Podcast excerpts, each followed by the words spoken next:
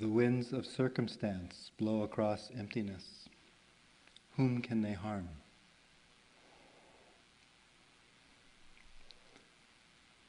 Powerful teaching attributed to Kuan Yin, Bodhisattva of compassion.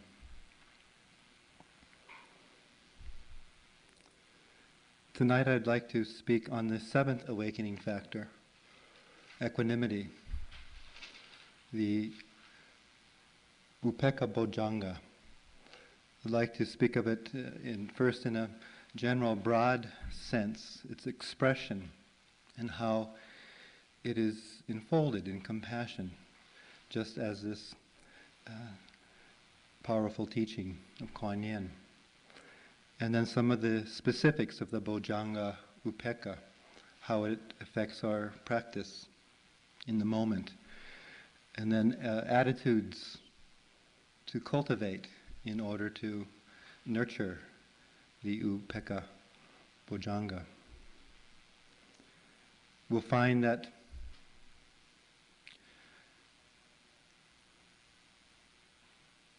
the way of navigating ourselves through life, through the vicissitudes of life, is impossible without the upekkha, without balance of mind, and without the, uh, the compassion that guides it.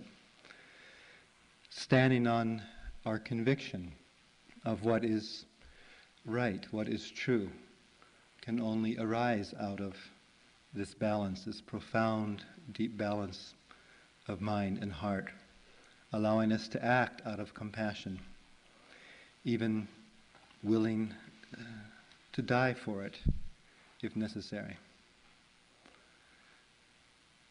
Once the Bodhisattva was born as a banyan deer, deep in the forests. And she grew up and became queen of the banyan deer herd. At the same time, a new king of humans came to the land, and he loved nothing more than hunting. He and his uh, courtiers would go out through the glens and meadows, fields, and hunt all day long. Come back with cart filled, uh, cartfuls of uh, deer, boar, rabbit, bear, anything they could find. They loved hunting It was even more problematic not uh, for the people of the land, not just the animals, because the king would call farmers and merchants uh, to uh, ride the carts and carry the animals and so forth. So the people were discouraged, despondent, and they sat around and figured out a way to make it work for everyone. So they figured they could build a big, huge stockade somewhere in the middle of the forest drive a couple of herd of deer in, and then invite the king and his hunters to come and hunt that way. And they did that, and because the king wanted the, his people to be happy, uh, it was satisfactory, so that the merchants could go back to their business and the farmers back to the land. Came out, the king came out and saw a huge stockade with a platform built up upon which he could stand. And there were two huge herds of deer, one of them being the herd of the banyan deer queen. He stood and looked through the herd and saw them running all over the place, trying to escape and so forth. Amongst the herd, he saw the queen and the leader of the other herd, and thought to himself, These are two magnificent beings, you could tell by their disposition. So he ordered that they not be, that they be spared. And so every few days, the king or the hunters would come, stand on the platform, and there'd be a rain of arrows. And not only would many be killed, but many more harmed, uh, trying to escape and wounded, and so their suffering would continue. It was, it was terrible to see these delicate animals uh, trying to get out, and the, and the queen and the leader of the other herd struggled to find in all the ways they had in their knowledge to escape, jump and dig, uh, squeeze in between. They could find no way. So after a few days of this, they they got together for a meeting. The Banyan Deer Queen and the leader of the other herd and said, This, this is unbearable. Not only are our herds being decimated and killed, but so many more are being harmed every time the king comes to hunt. I've thought of a solution. Terrible as it is, it will spare so much more suffering that we have a lottery. Uh, and every, every few days, when the hunters come, whoever's drawn the straw from your herd or my herd, they will stand, offer themselves, and uh, to be killed, uh, to um, prevent further harm from the other herds. So one day, the king came, and there was one deer shaking waiting. And he thought, these are wise leaders indeed. I understand what they're trying to do. And he said to his attendants, We will do this. We'll just take the one deer every few days and follow their wisdom. And this day he unstrung his bow, put his arrow back in the quiver, put his head down, and went back. That night he dreamed of a deer streaming through the forests of his mind. The next time the straw came up, a doe, pregnant with, with her child, chose the straw from the other herd and went to her leader and said, I will gladly give my life, but spare me for now, till after the fawn is born. But her leader said, The law is the law and we can't have someone else draw. You drew the straw, you have to go. Afraid and distraught, she went to the banyan deer queen, knelt before her and said, Please, you know, can you help me? Uh, I, will gladly give my life as soon as my fawn is born. The banyan deer, sitting there in all her grace, her delicacy, and yet power, looked with her doe eyes, her moist mouth, and said, Of course, I will help you. Don't worry. You find safety in this herd for now. I will take care of this. And the doe jumped up happy and then went off. The banyan deer knew that there was no one else who could take her place but herself. She got up and she walked amongst her herd with her grace, her dignity, her delicate power, and the sun playing off the golden hue of her hair, of the hide. And just as she walked through the herd, all the other deer of her tribe were soothed. And they could see that there was, as long as she was around, there was hope. The sky was blue and clear, and their leader was not afraid. So the next morning, the, the hunters came, and the queen, Banyan Deer Queen, stood there. Recognized by the hunters, they said, he sent a messenger to the uh, king saying, Come quickly. So he came racing out in his chariot and retinue of followers, stood up on the scaffolding and looked down, and there indeed was the banyan deer queen. He said, Why are you there? You understood, I'm sure, that I freed you and the leader of the other herd. What are you doing there? And why were you in my dream the other night? And the banyan deer queen said, I'm here to save two others. The, the, our agreement was that only one should die, not two. And this doe carries a child. So I do what I have to do. You do what you have to do.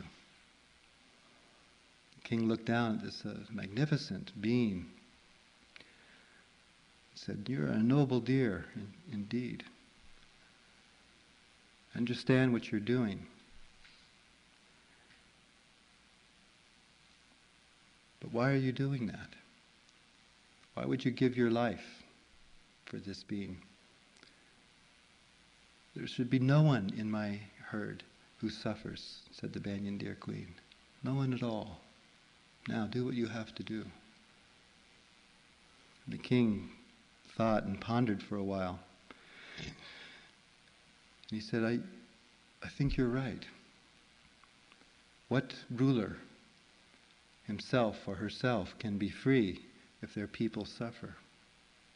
You are a great, great queen. And because you've taught me this, for the fee of this lesson, I'm going to set you free and all of your herd. Now you can go in peace.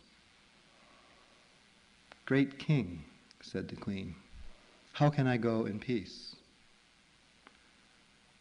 Where would I go to be living in peace? If I leave and my tribe leaves, think of the anguish and suffering of the other tribe. There'd be no respite from a rain of arrows, suffering, pain, death. How can I go in peace? Again, the king felt something tremble in his heart. And they stared at each other, eye to eye. Her large doe eyes, almond, dark. Brightness of her being, fearlessness, standing there on her truth. You would risk your freedom and that of all of your herd? Yes, I would, and I am. And the king again, thought, Never have I seen such deep, compassionate concern and nobility from any being, human or animal. I will set both of you free, both herds free. You're all free to go.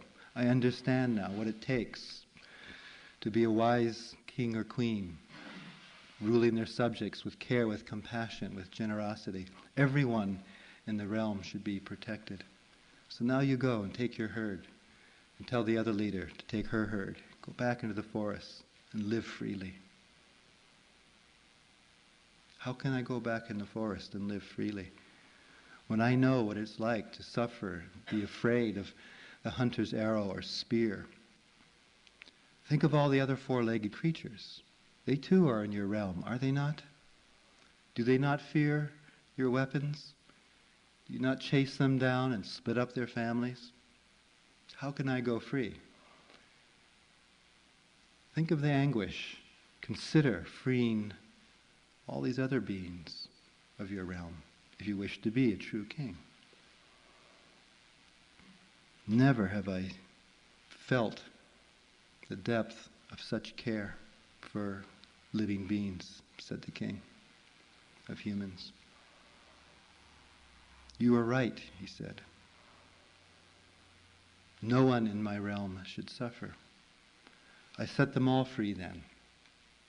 No more shall we chase any of the animals with sword or spear or bow and arrow.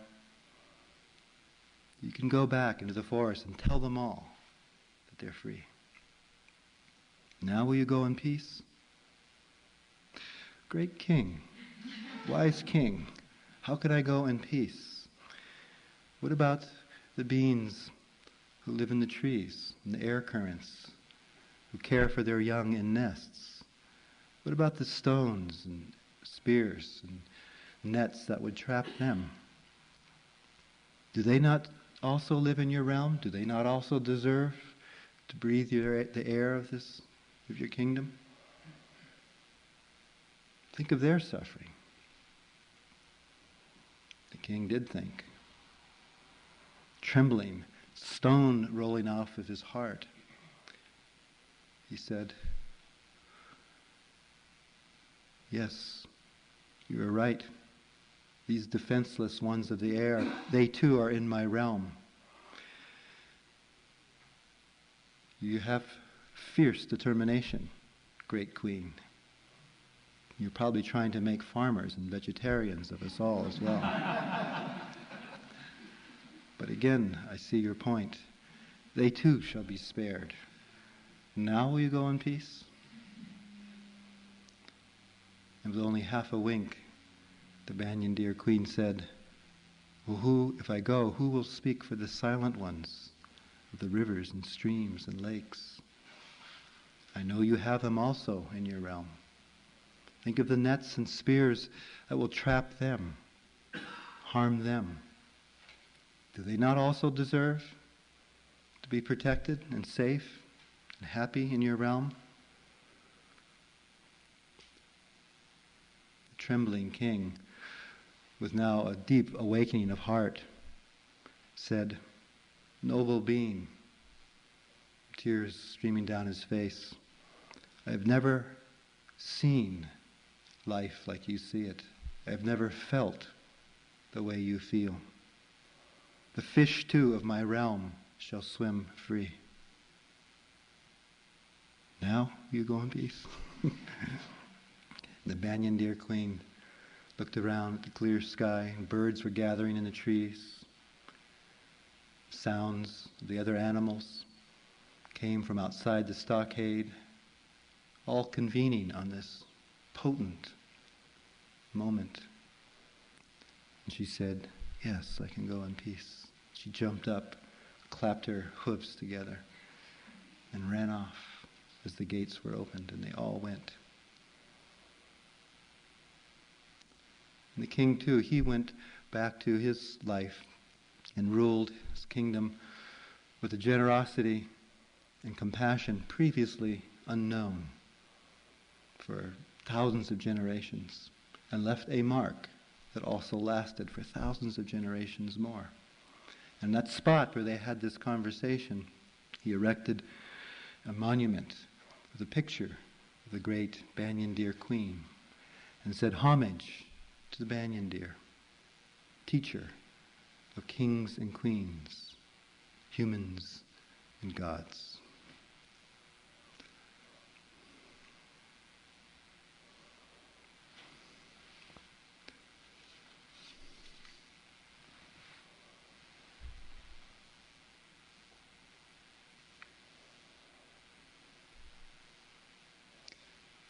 She chose that moment, standing on her truth, protected and informed by a great compassion, Mahakaruna, and the great wisdom of Upekkha, without which she would not have been able to stand and let the, her compassionate action flow freely and so strongly, so truly. Upekkha, Bojjhanga, means literally the balancing of energy. It means being in the center, residing or dwelling in the middle of all things. Our queen had calls from every direction, within and around, from all the different forces of the realm she lived in and the forces of the humans. She stood where she was, neither pulled nor pushed by any extreme of desire or fear, just stood on her truth. Upekkha is what we need both in our meditation life, in the inner life, in attending to our moment to moment experience, as well as in uh, our ordinary everyday life. It anchors one in the middle path beyond the agitation of extremes. The extremes may be there, but the upekkha stands outside of them. Upekkha is a balancer of the forces of the mind. Also, it navigates through their changing nature, the vicissitudes, inner and outer, the excesses and lacks, and is able to be with them with both balance and compassion. The non attachment of equanimity holds the tension arc of contradictions. We couldn't do the practice without it. Equanimity arises in the very first, first moment of mindfulness and builds, grows upon each moment. But not only is it a means of our practice, it's also a fruition of the constancy of our practice, establishing a, an attitude of enlightened equanimity towards the changing conditions of the body, of the mind, and life around us. The practice of life from a centeredness, from a being in the middle of things. It's well known uh, by now in, the, in our practice here that how mind states need balancing, how it's essential to ride through the storms, the difficulties, the droughts, and the peaks for deepening. The power of equanimity is, is the balancing of mental faculties. Usually we see them in pairs, uh, such as faith and wisdom, energy and concentration. When there's an excess of energy, we feel our awareness slipping off the flow of experience. We anticipate it, or it's already passed and we're searching for it. We just can't quite touch it. If there's an excess of concentration, we experience often a sinking mind, too absorbed to see clearly what's appearing in the moment. Often, Uh, uh, in the periods of practice where we start to see really clearly the arising, passing nature of things, where we get a taste of the flavor of Dhamma, of the truth of things. There's a lot of energy, a rush of energy. We get excited. And there can follow a lot of imaginative ideas in that flush of excitement. Oh, well, I'll give away all my possessions. I'll give all my money away. You know. And immediately at the retreat ends, I'll sign up to ordain, you know, in Burma or do some long hermitage somewhere. Or we may think of all the ideas of building, you know, building retreat centers, build all these satellite centers, and they'll be all over this country and all the islands of the Pacific and the Atlantic, and you know, our mind just proliferates on how we can do this. Or I'll go tell my parents and my children and my best friends, and the mind will just spin off that way. Sometimes we find ourselves interpreting every deep experience that happens, the long train of reflections.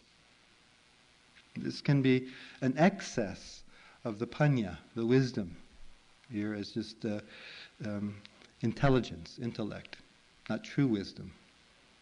Wisdom on the level of knowledge, intellectual knowledge. We may start overanalyzing our experience. And then we might feel weighted by doubt. And this could lead to uh, trying another technique. It's not working. So I'll do just awareness of body. No, I think I'll try awareness just of feelings. No, I'll just do awareness of mind. I'll try that. And ten minutes later, no, I'm just going to watch mental states and emotions. A few minutes later, I'll think I'll do metta no compassion. Oh, well, mudita was really nice the other night. I'll try that. And we'll just dance around the different techniques, trying to get it right. And then, of course, we careen from this um, zestful enthusiasm uh, into doubt, to overexertion, up and down in this way, and then getting, you know, indolent, tired, feeling wasted well, might as well just go to sleep.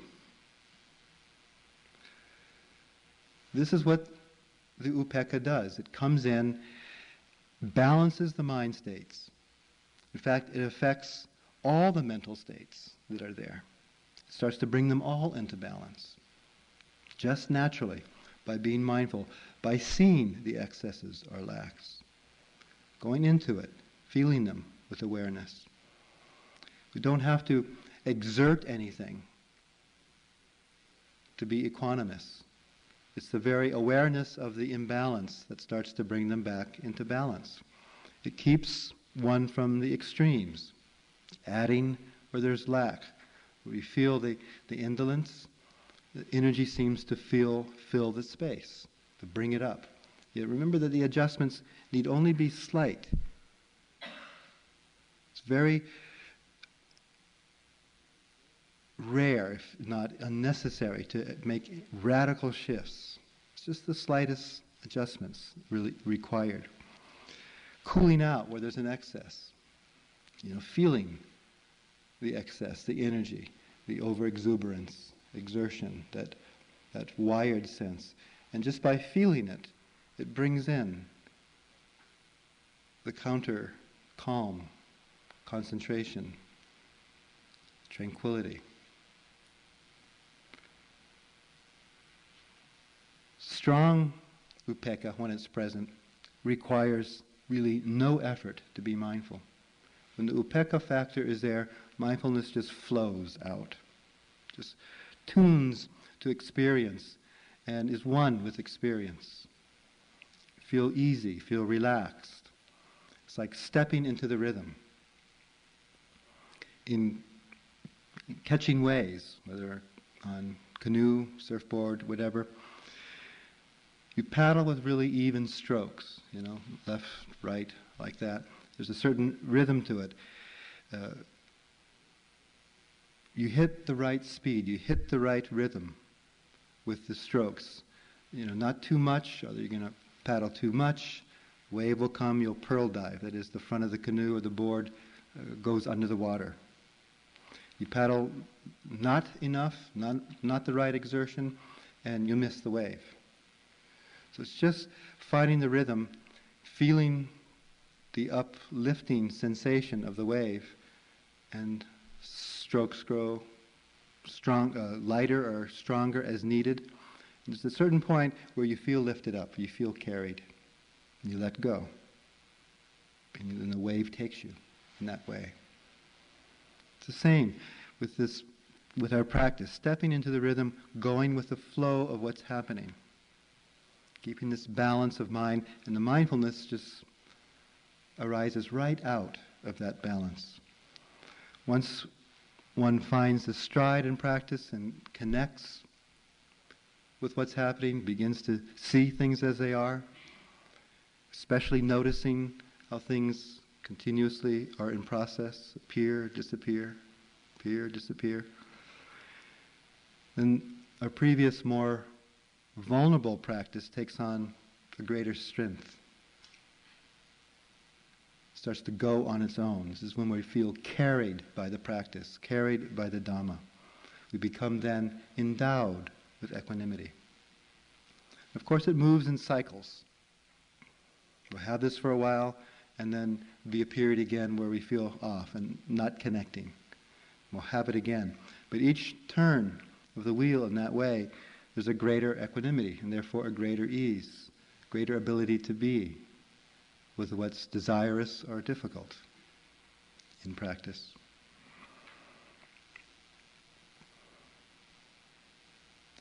So upekkha manifests as this sense of ease and balance, of settling back and letting the experience do the work. Connecting with the wave or connecting with the flow of the river and just going with it. It also has that capacity to respond to experience in a very skillful way. I think of it like bamboo. Equanimity is like bamboo mind. Bamboo, uh, the variety in the tropics in Polynesia or Asia, is this real tall bamboo that has a thick core, hollow center. And, and yet it's not too thick that it's not very flexible and supple. So even the great storms of the tropics can bend this bamboo all the way one side and then another direction and yet another direction, all directions, but its tendency is always to come back to center. Its very uh, vulnerability and hollowness is its strength. Its suppleness is its power.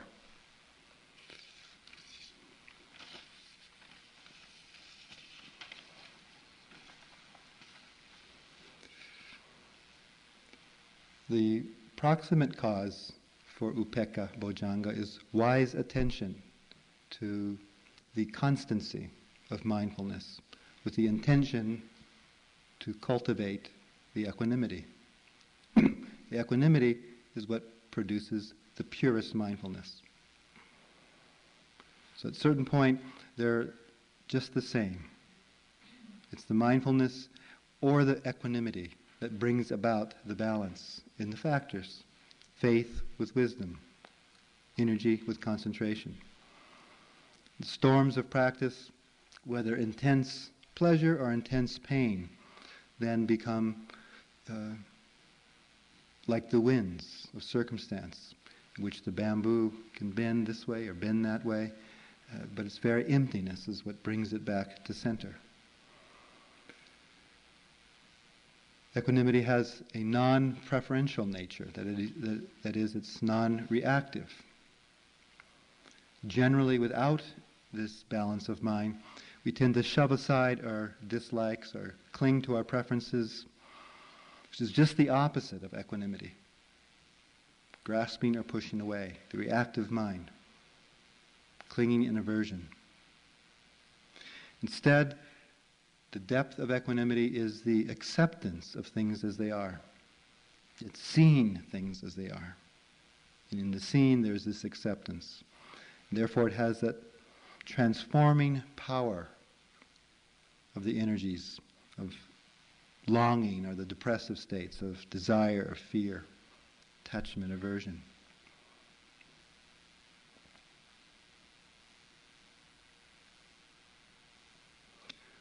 How to, what attitudes help sustain, hold these, contra- these this being in the middle of things, in the middle of contradictions? What holds the equanimity? The Buddha spoke of a number of attitudes to cultivate. First one is the balance toward things, possessions, our relationship with our possessions. And we can think of all the things that we surround our life with clothing or shelter, all the outer adornments. We think of uh, the earth itself, in this regard. Understanding and appreciating our relationship to these things. Are we enslaved or is it skillful means? Is there that balance of care and detachment? Or do we find ourselves hanging our image and our sense of security off our possessions? If we, if we are identified, if we have this sense of owning then we're likely to be attached, to be attached or enslaved by our things, and therefore suffer at the loss of the comfort that they bring. We don't understand right relationship, then there's can be ever no true security. Because these things change. Only true security is in the Dhamma, in the truth If we don't have a true relationship, then everything appears expendable. We don't even know what we need. So we, we, we investigate what is our relationship to our possessions? Do they enhance, beautify, support our lives? Or do they somehow uh, burden our lives with our uh, identified relationship to them? If we investigate can transform a identified relationship to a skillful one, the skillful use, the stewardship of our things, appreciating, respecting, caring for our possessions, our bodies, the earth.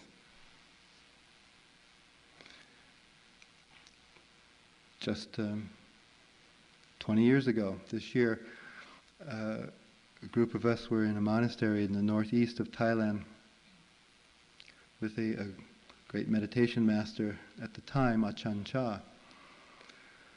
And he's giving a Dhamma talk, something around our relationship to our, to our things, uh, to the world. And he used the example of his cup. His, he had a teacup. And he said, This is my favorite teacup. He said, my relationship to this cup should be the way that we relate to all our possessions, and that is to regard it as already broken. So I regard this as already broken, yet I care for it. And I'm always happy to see it. I'm happy to take my tea from it. But because I see it as already broken, when it does break, there won't be the suffering from the clinging to it. So we can regard all of our things this way as already gone, empty, already broken. Then we won't suffer so much when they lose, when they go. It's also understanding in regard to what we use in our life that everything comes at a cost. We start to see into the interconnectedness of things, the interrelatedness. Taking a resource from here, you know, depletes something else. It, uh, it deepens our appreciation and our care, our respect for how we do use things. With this attitude, we start to rest more in the refuge of simplicity and contentment rather than the thought of more or coming from a sense of lack, of not enough. Rather, we, we see what we have as enough, learn how to regard what we have as enough.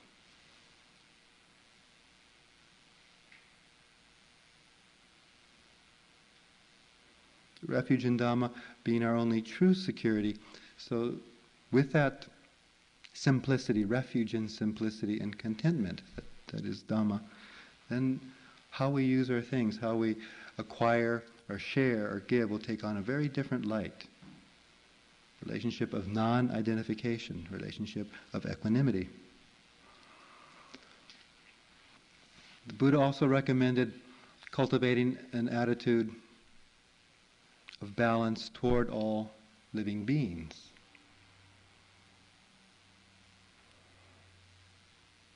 You can do this uh, with through two practices.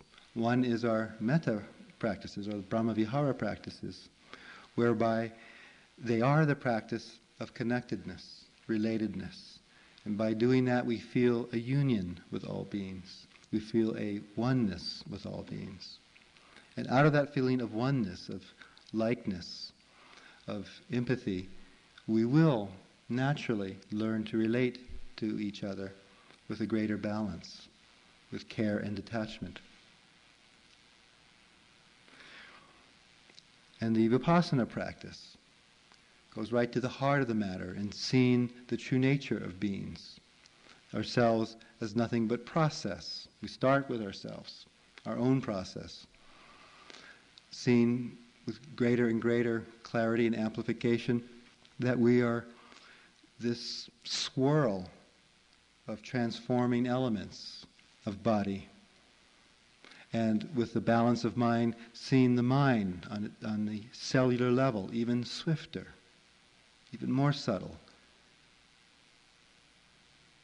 even greater velocity of appearing and disappearing the instantaneous flashing forth of this uh, birth and death on the cellular level of each moment's experience. This glimpse of ourselves gives us a glimpse of all beings, in fact, of the entire universe. And it breaks the way we conceive with attachment. The Dhamma vision teaches us how we create samsara in each moment. The insight matures the attitude of, of, of equanimity, bringing it more into a, an enlightened equanimity, where the sense of a solidified self is shattered. The illusions and fixations that uh, hang off the idea of a person fall away. If we're not seen on that level, then we're seen on some level with papancha mind, fabricated mind, built around the idea of a person and all the fixations that come around that the likes and the dislikes, what we want that fixation to remain or how we want it to change. Then our relationship is with an idea. Our relationship is with the concept of that person, that being, not with the real person. In this way, we become possessed by that papancha consciousness, the attractions, the aversions. It's not a real relationship, it's not a true relationship, which is really, really difficult. That's why we start with ourselves in this practice to, to develop a right relationship with ourselves. Who are we really? If we only relate to what we're attracted about or aversive toward in ourselves and not take in the whole being. Well, we know what that's like. There's no acceptance. The sense of growth is impeded. There's no invitation to take in all that we are. And with our insight practice, we begin to understand the nature of our being and understand how we each have natural dispositions towards certain qualities. There are some things that we like and other things that we don't like. They don't have to proliferate and solidify into those, the fixations of a strong attachment and strong aversion and fear. We have affection for particular characteristics. Certain things uh, we like, or turn us on, or give us pleasure, make us feel soothed, make us feel seen, recognized. And they arise, if we look closely, when? They arise in a moment of experience. What we see or what we like in oneself, in another being, then is a moment of experience. We like that particular tone of being, texture, quality, voice, sound, color, shape, form. We like those emotions.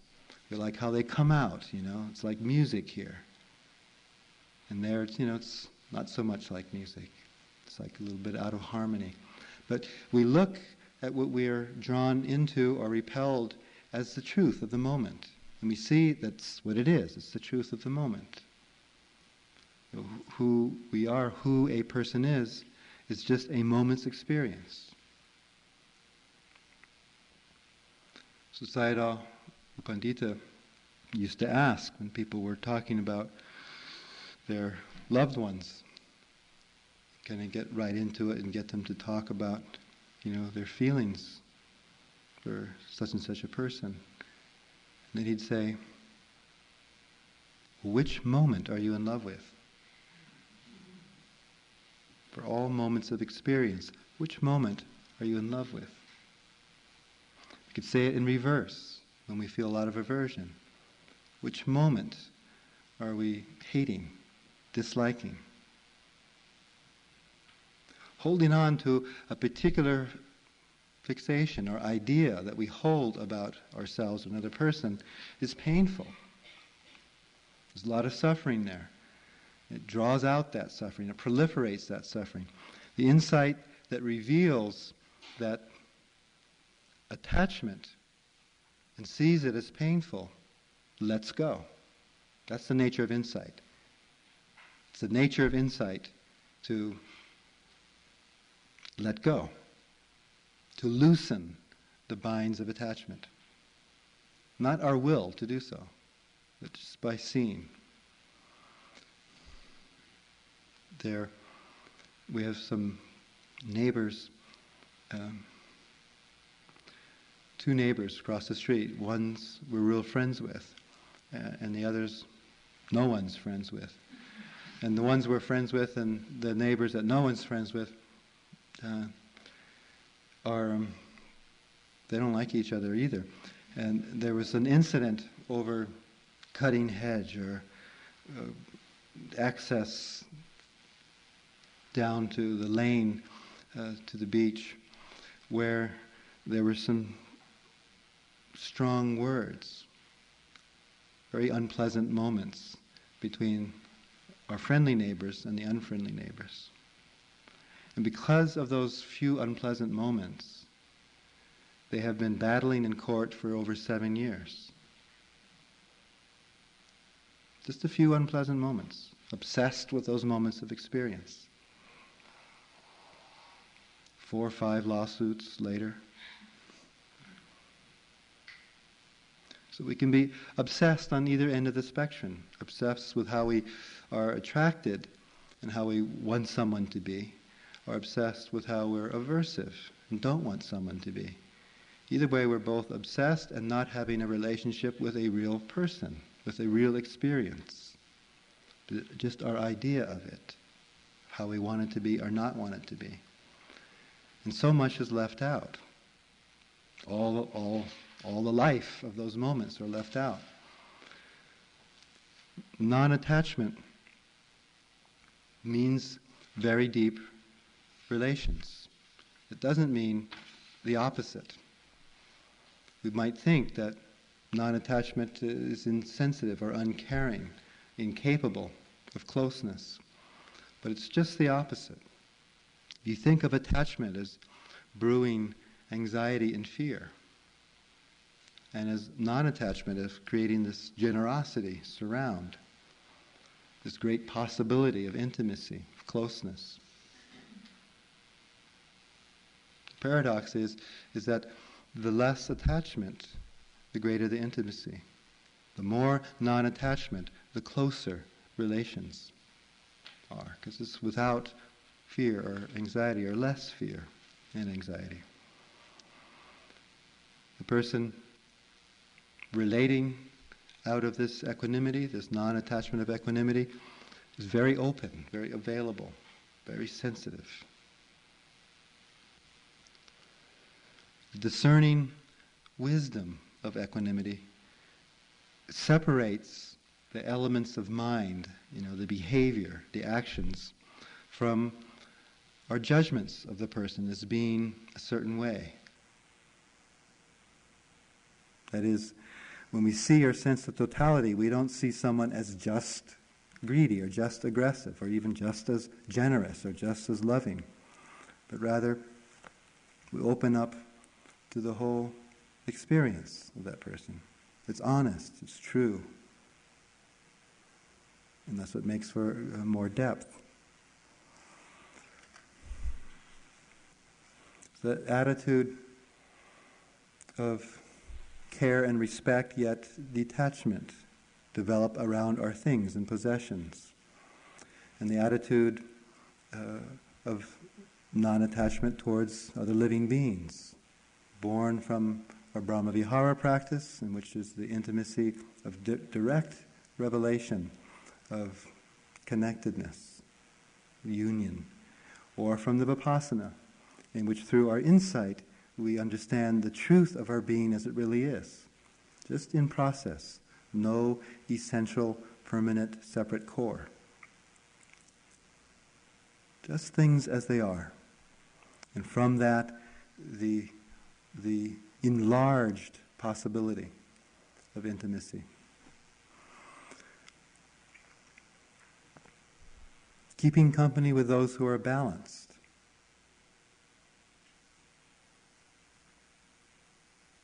If we're round, reactive people, we'll tend to draw out our own reactiveness. So, the opposite of upekkha, far enemy reactive both with, uh, excessive attachment or reactive with excessive aversion. Be flooded with those feelings. It's like the magnet draw, that draws out those qualities in us, just from association. It's common, common sense, really. If we're around indifferent people, apathetic, uncaring, insensitive, people who are more disconnected from their, themselves or others, the world around them, will be affected that way, the near enemy of equanimity, indifference. Being with others in alignment with our own aspiration, our urge to unfold, has a profound effect in drawing out those like qualities, those balanced qualities in us. People who are balanced, people who, without excessive attachments, without excessive aversions, who don't live in that place a lot uncaringly. It doesn't mean we give up being with necessarily renounce our friends and family in that way, people who are suffering. But it means taking great care in our own development and growth in the way that uh, nurtures our urge for authenticity and liberation.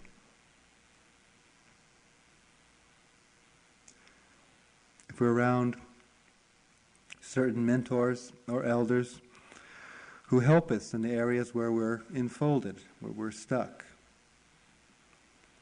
The German poet Rilke, uh, in a paraphrase of one of his poems, says, I want to be with those who know secret things or else alone.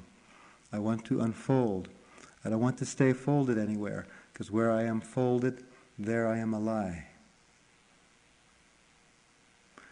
So we may be drawn at times around the friends, the mentors, or the elders who themselves are charged with that, mission of unfolding, of being real.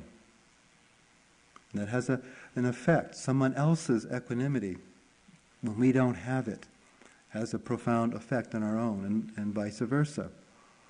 You see, in, in, in a crisis, if you yourself are balanced, are like bamboo mind in the midst of a storm of difficulty, it has a soothing effect on those around you.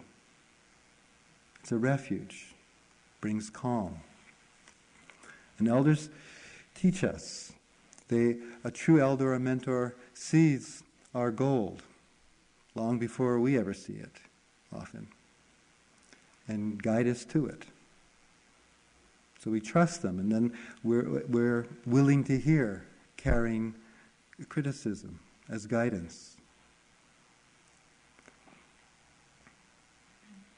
Paul Reps, uh, that year he lived with us, uh, he always he said he was 87 at the time, for those who came for the second retreat. This uh, uh, lovely old self styled iconoclastic Zen master who said, All true enlightened people live under bridges, not in the temples, and so forth. It's a real character. But he used to give feedback after the, the Dhamma talks I gave. Um, and he'd let me know if he liked it or he didn't.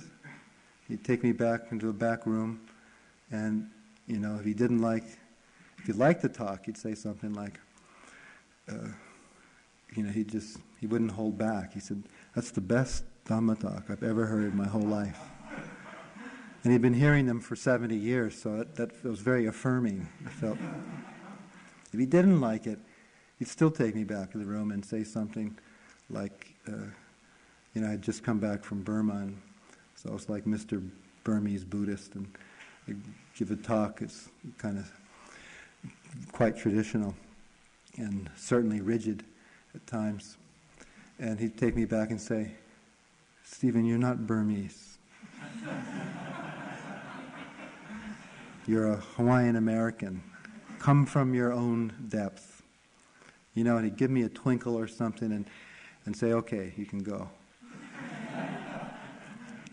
You know, and I, I feel, I think, I think I think he still likes me, you know? so he had a way of holding, seeing me and holding me in a way I could hear it, could take it in in a good way. He was so honest and so pure.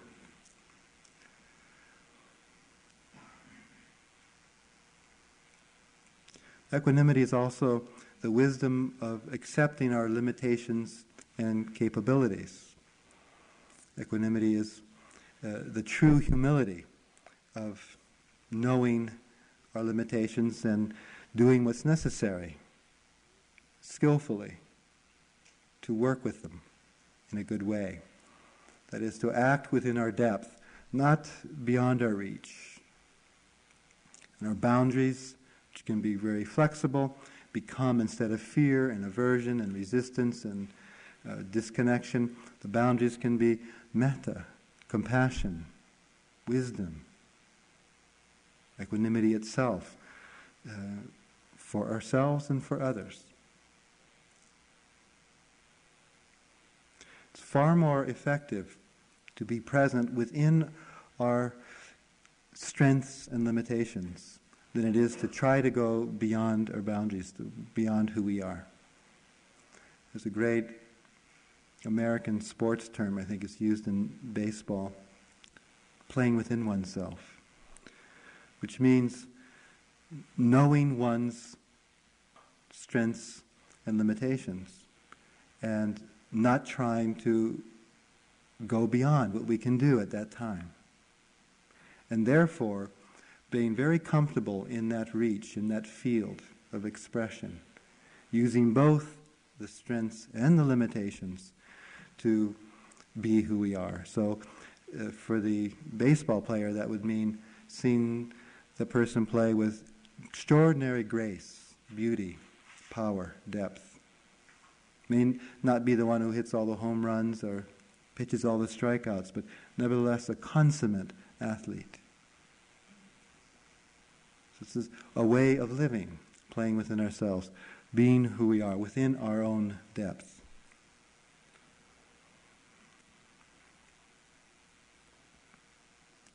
And finally, stewardship of our possessions, the balance toward all beings, keeping company with balanced beings. Finally, is cultivating the mind that inclines toward equanimity. You can do this with the, the Brahma Vihara equanimity, which will be offered um, in a week or two. And we do this from our practice of mindfulness. Practice of mindfulness means going right in to the depth of our experience, right in to our uh, blind faith or our uh, overzealous intellect or our indolent or excessive energy. Going right in and seeing how they are just in that moment, those mind states. That's what draws in the balance not avoiding, not clinging to when it, what we want, to what feels good. Practice isn't about feeling good. It's about the good. It's about the truth. It's about being with both uh, the good and the, the pleasurable and the painful. Mindfulness is that, that flow of unfabricated awareness that becomes immediately that a balance of mind, upekkha, which becomes then the purest of mindfulness. And then in this in this surround of equanimity, clear comprehension is drawn in. That is, filling our activities, whether it be awareness or our life in general, with a creative energy and understanding. It is wise discernment. This is what adjusts our practice in the little ways that we need. We overcome our discouragement. We overcome our trying to get back what we just had in the last sitting. Or being goal oriented, trying to get to a state. This practice isn't state oriented, it's process oriented. Why? Because it's the truth. Just tuning into the truth of this moment. The mindfulness that is the initial anchor uh, for upekkha to be established on experience, then issues in the sense of keeping in the middle of things, of all things. That bamboo mind that's fluid, that's supple, that's flexible, able to respond from that sense of centeredness in the midst of the play of opposites.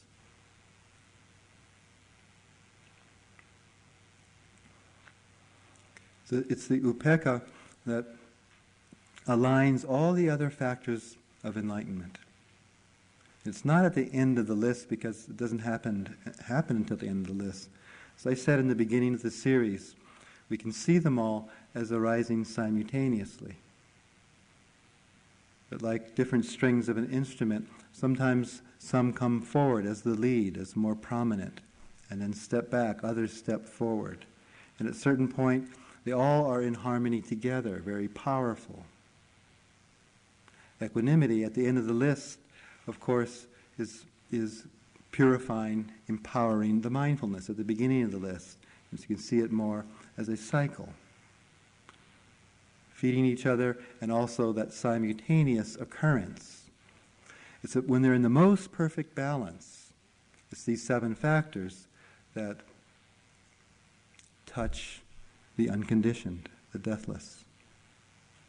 It's that mind, seven factor uh, limbs of, equin- of limbs of enlightenment that are the condition out of which the unconditioned is known.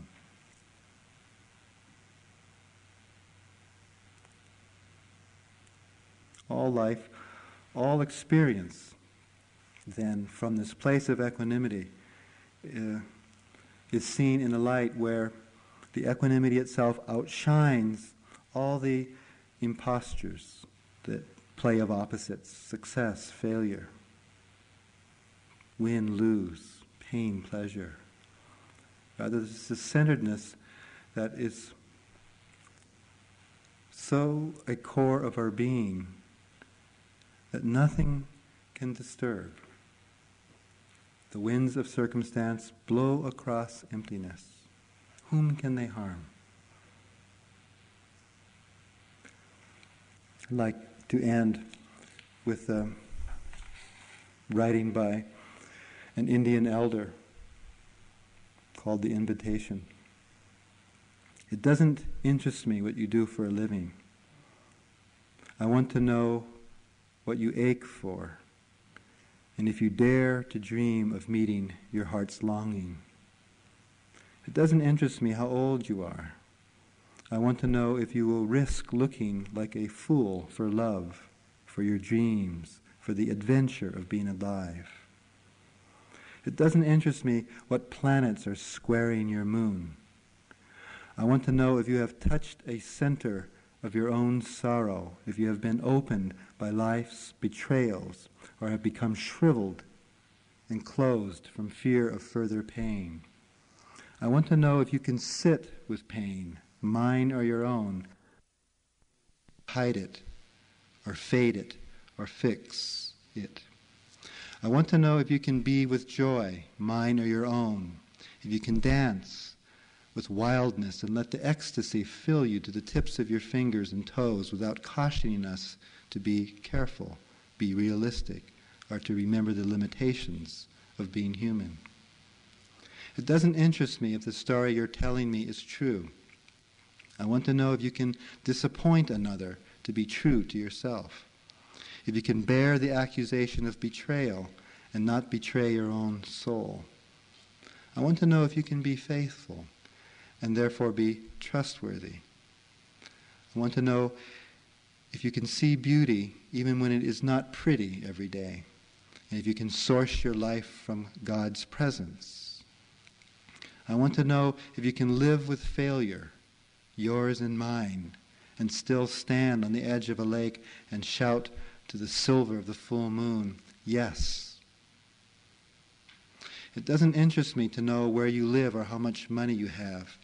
I want to know if you can get up after the night of grief and despair, weary and bruised to the bone, and do what needs to be done for the children. It doesn't interest me who you are, how you came to be here. I want to know if you will stand in the center of the fire with me and not shrink back. It doesn't interest me where or what or with whom you have studied. I want to know what sustains you from the inside when all else falls away. I want to know if you can be alone with yourself and if you truly like the company you keep in the empty moments.